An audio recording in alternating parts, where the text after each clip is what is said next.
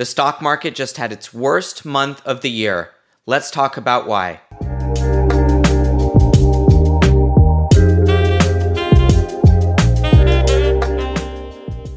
Welcome back to the Bitcoin Layer. I'm Nik Bhatia, and today I'm going to walk you through 5 of the most important drivers in the economy and in financial markets right now. Now, we just concluded September, and we saw the S&P 500 have its worst returns, monthly returns of the year so far. So let's talk about why this is going on, why the stock market struggled in September, and what to expect going forward for the next few months. The Bitcoin Layer is proud to be sponsored by River.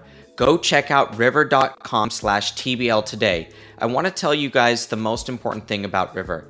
They don't use a third-party custodian for the Bitcoin that is purchased on their platform. So what that means is that when you go on, you sign up for River and you buy Bitcoin, they aren't holding that at another company. They're holding it themselves with this multi-signature solution. That way you know that River is custodying that Bitcoin, and they even encourage you to take it off the platform. We also really like River because they have Lightning Network enabled, and they have a great new feature which allows recurring purchases without any fees. Go check out river.com/TBL today. Now, do you guys hate the phrase "something will break"? This is something that we hear all the time in financial markets, and to be honest, it can get a little tiring. But I'm here to tell you today that this moniker of "something will break," it's actually an important component that you must have in your investing framework.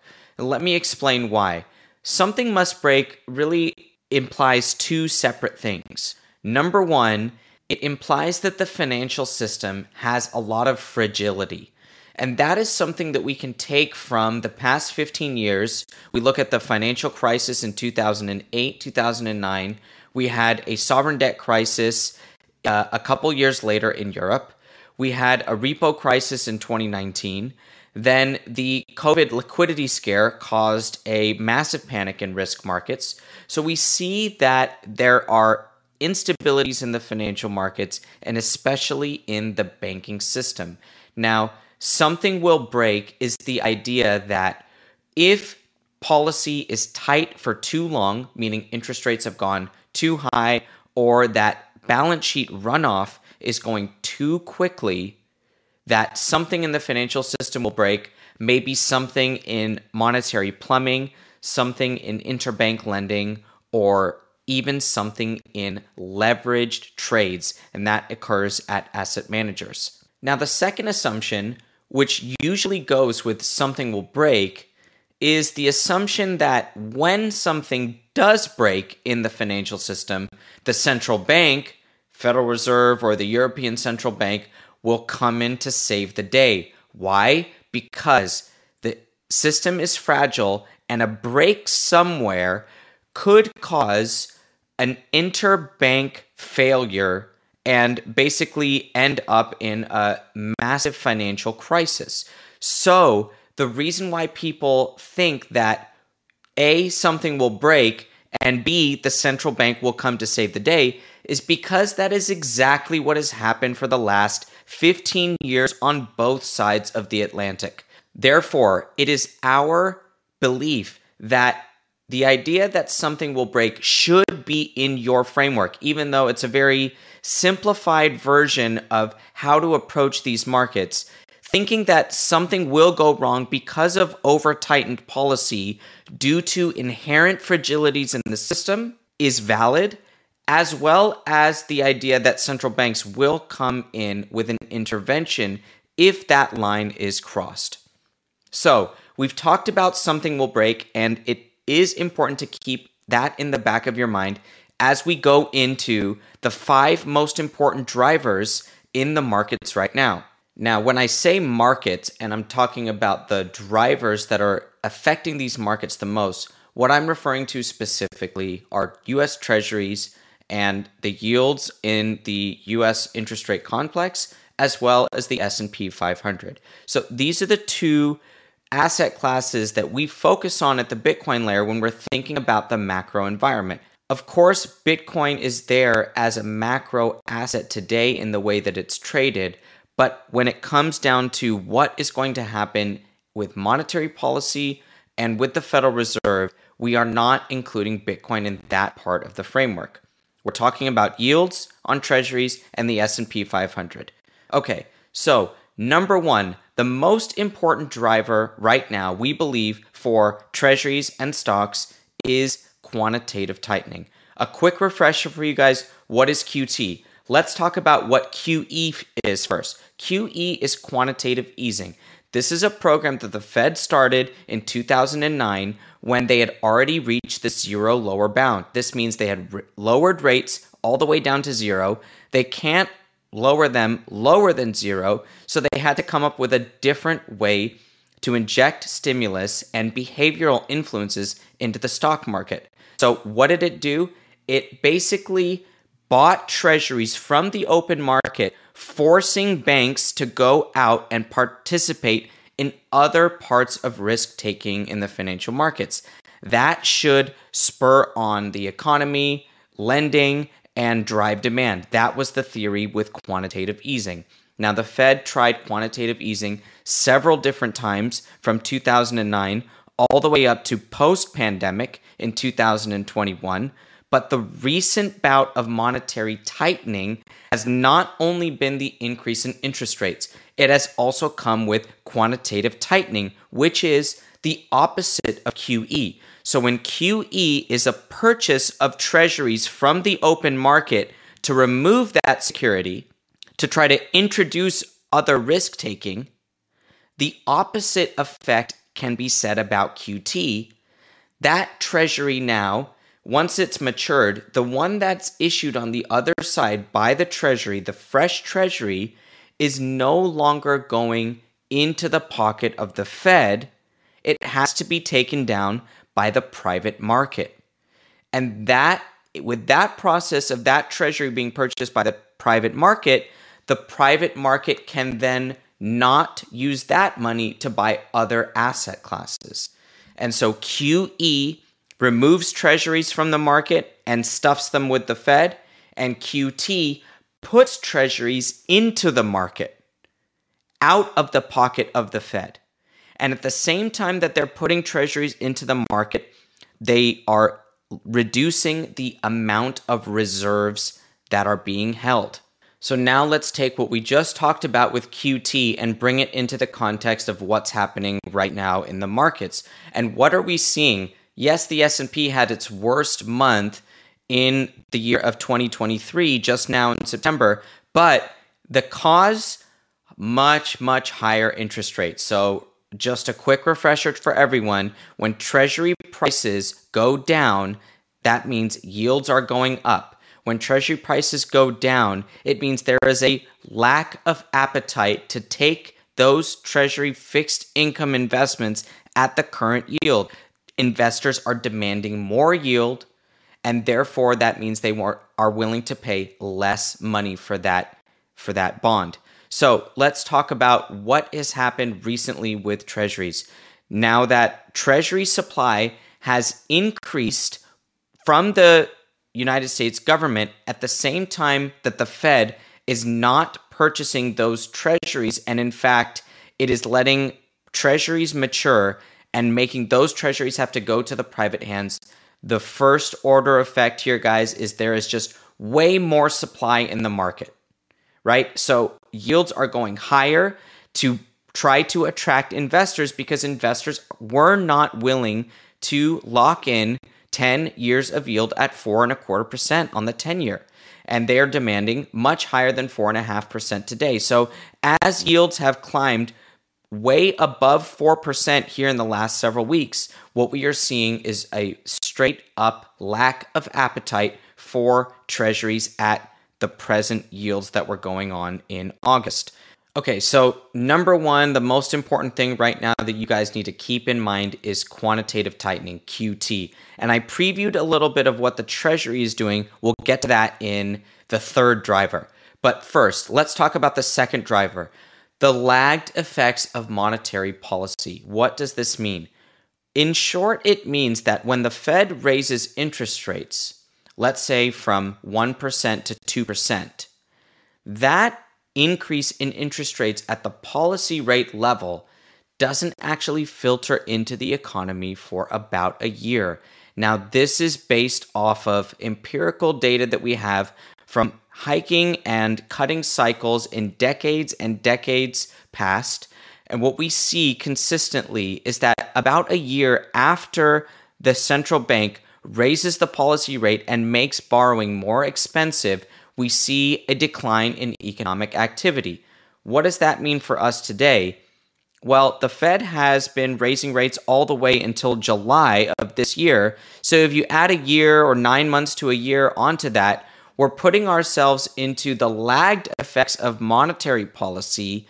Even if the Fed doesn't hike another basis point, it will continue to drive weakness in the economy for the first half of 2024. Remember, this is even without another rate hike. So what can we expect from the consumer and economic growth? Well, we can expect a lower appetite for borrowing at these higher rates and a lower appetite for consumption as the risk-free rate has risen. So that is how the Fed tries to influence consumer behavior. It tries to bring inflation down by making it more expensive to borrow for companies. It makes it more risky for companies to hire new people at higher interest rates.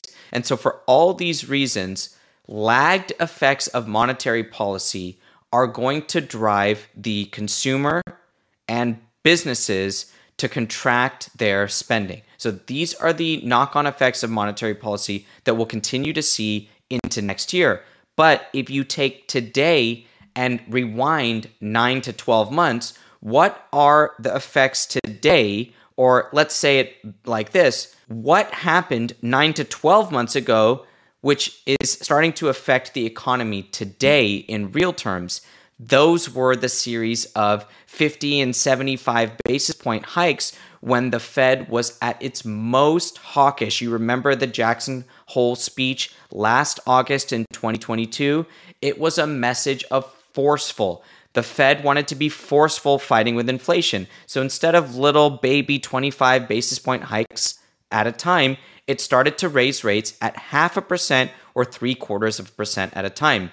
Fast forward a year from those accelerated hikes, it puts you right now. So we can see the stock market perhaps try to discount some of that behavior coming into the market today. The Bitcoin Layer is proud to be sponsored by Foundation Devices. You guys gotta go check out the Passport.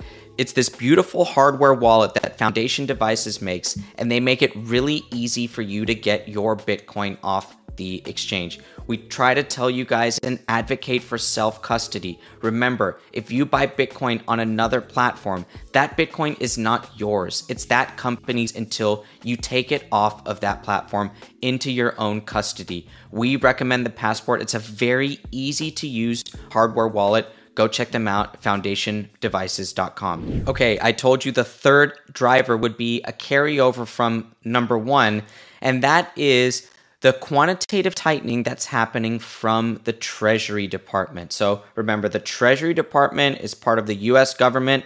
The US government has revenues in terms of taxes, and it has expenses. These are the outlays that are spent on defense spending, Medicare, etc. So the government brings in money and they spend money. And as we know, the government is spending a lot more money than it's bringing in and has been doing that for a couple decades now.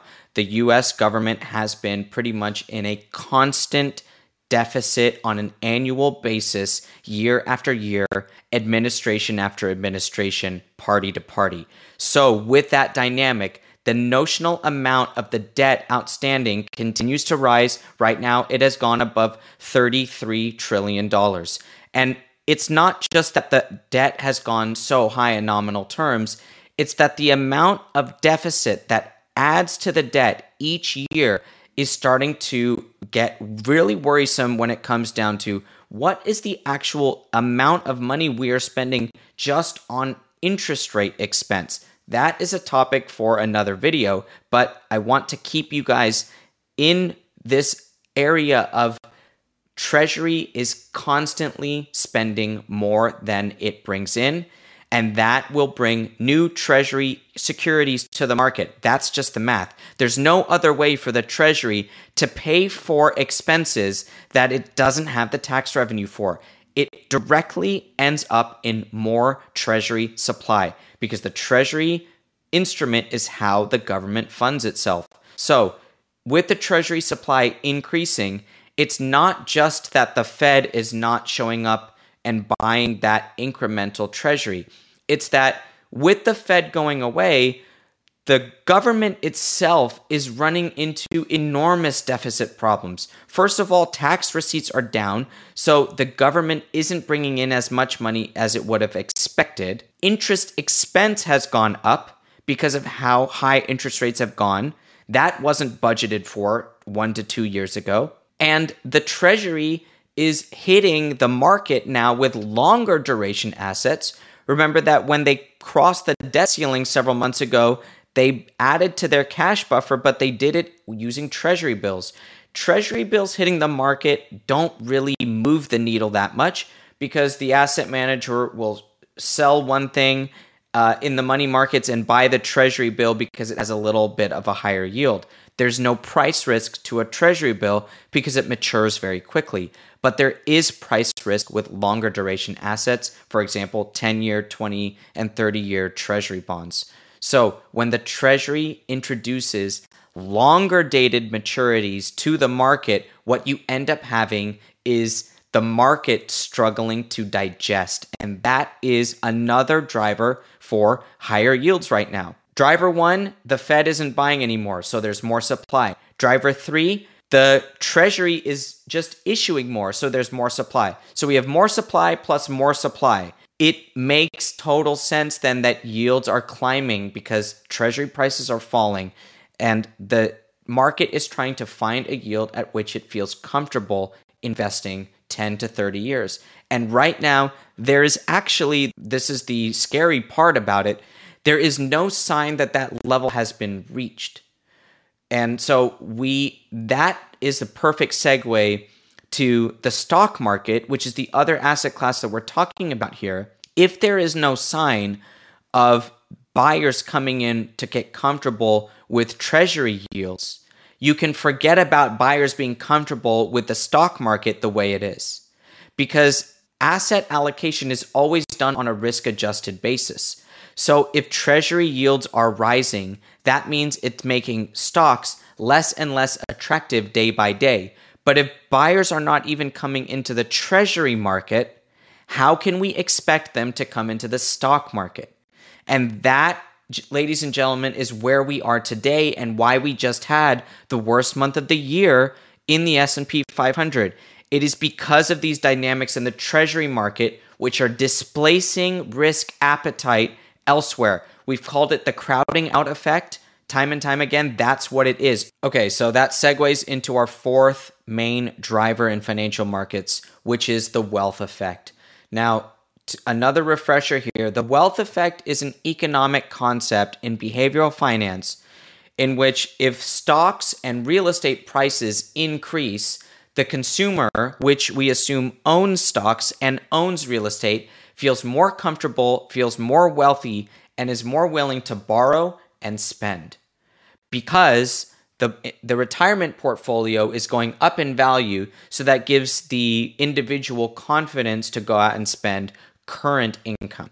So the wealth effect is a big concept in behavioral finance and one on which the Fed heavily relies. The Fed even admitted that quantitative easing programs starting in 2009 were in part targeting the wealth effect directly, meaning that the Fed was trying to pump stocks and pump real estate to get the economy spending again. So we know that the Fed uses the wealth effect, and we know that the wealth effect also works two ways, right? When stocks go up and real estate goes up, people spend. But what happens when they go down and real estate prices go down? People stop spending. And so the fourth driver that you guys have to understand is that the wealth effect is significantly in play for the Fed, and it always is. That means that without a correction, significant correction in the stock market, you probably won't get the Fed to come back with easier monetary policy. The other side of that also means that the stock market is playing a game of chicken with the Fed, and we are potentially entering the stage in which the stock market and stock investors has to threaten the Fed to cut or ease off of the tightening accelerator that it's been on for the last year plus, and really beg the Fed to stop and maybe even introduce lower rates for the economy. Now, that is, we're not predicting for the stock market to come down dramatically and for the Fed to go right into easing, but it is our baseline expectation over a longer term based off what we know about recent cycles. So what we do expect is that the Fed won't be easing unless we get a stock market decline that is very significant, call it somewhere in the 20 to 50% range. And so people need to keep in mind the wealth effect when they're thinking about, well, when will the Fed actually cut rates? It's not going to be because inflation comes down significantly that the Fed is going to go into cuts. It will have to be something in risk markets. Now, the last driver I want to talk to you guys about, and let's put this yield curve chart on the screen here. It's the 2s, 10s yield curve. And what we're talking about is the re-steepening. So this re-steepening is a very important driver and something you guys need to keep in mind. What does a flattening and inverted yield curve mean? It means that the long-term yield falls below the short-term yield. That would mean that the 10-year yield is below the 2-year yield, which it is today, right? The 2-year yield is just north of 5%, and the 10-year yield is just north of 4.5%. So we still have an inverted curve. The inverted curve from the market perspective basically implies that the expectation of growth is lower than the current policy rate, and therefore, being lower than the current policy rate, the market is saying that the Fed is too tight today and that it expects probably a slowdown in growth or even a cut in the policy rate over the medium term. So, is a flattening yield curve or an inverted yield curve a leading indicator? Absolutely, yes, it is. And just look at the chart here. In the years up until the 2008 financial crisis, we had a massive flattening of the yield curve. But you can see here that it started around 04, 05 and stretched into 2006. Now, the recession didn't start for a couple years, but the yield curve inversion preceded it, and it also preceded what happened toward the end of the decade. The yield curve continued to flatten as the policy rate was held too high by the market, and it quickly reversed as the Fed had to cut to zero after the pandemic. Now, if you zoom out a little bit further, you can see that this actually happens every single time going back many more decades than just looking back to the 2008 Great Financial Crisis. But if you look a little bit closer now, we can see that it's not just the flattening that precedes the recessions. And these recessions, by the way, here are shaded in red. These red shaded areas are when the US was in recession. What you see here is that the recession actually comes after the yield curve starts to steepen again, also known as the re-steepening. And the re-steepening happens because interest rate cuts are starting to get priced in. Now, we've talked about there are no cuts really priced in for the next 6 months, and that's okay. That's where the market is today. But the market is expecting that something is afoot. Now, we're still inverted. The curve is still 50 basis points inverted. That means 10s trade 50 basis points below where the 2-year yield trades. But once you see this curve uninvert and re-steepen in an even more dramatic way, we are at the cusp of recession. Because remember, when the Fed cuts rates, it's not a good thing. It might be supportive to asset prices in the short term as a relative value calculation is made that now The risk-free yield is lower, so I should hop out of that and go into another asset.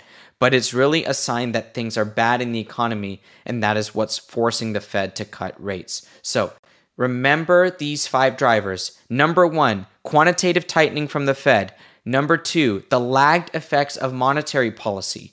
Number 3, massive increase in Treasury supply from the Treasury itself due to deficits. Number 4, the wealth effect and why the Fed makes sure to target the S&P 500 for the economy. And number 5, the yield curve re-steepening. Thanks for sticking with us today at the Bitcoin Layer. I'm Nik Bhatia. The Bitcoin Layer is sponsored by River. Go check them out today at river.com/TBL. River is a Bitcoin-only exchange. They have Lightning Network capabilities. They allow you to put in a recurring purchase without any fees, and they do not use a third-party custodian. They have their own multi-sig setup. We'd love working with River. Go check them out today.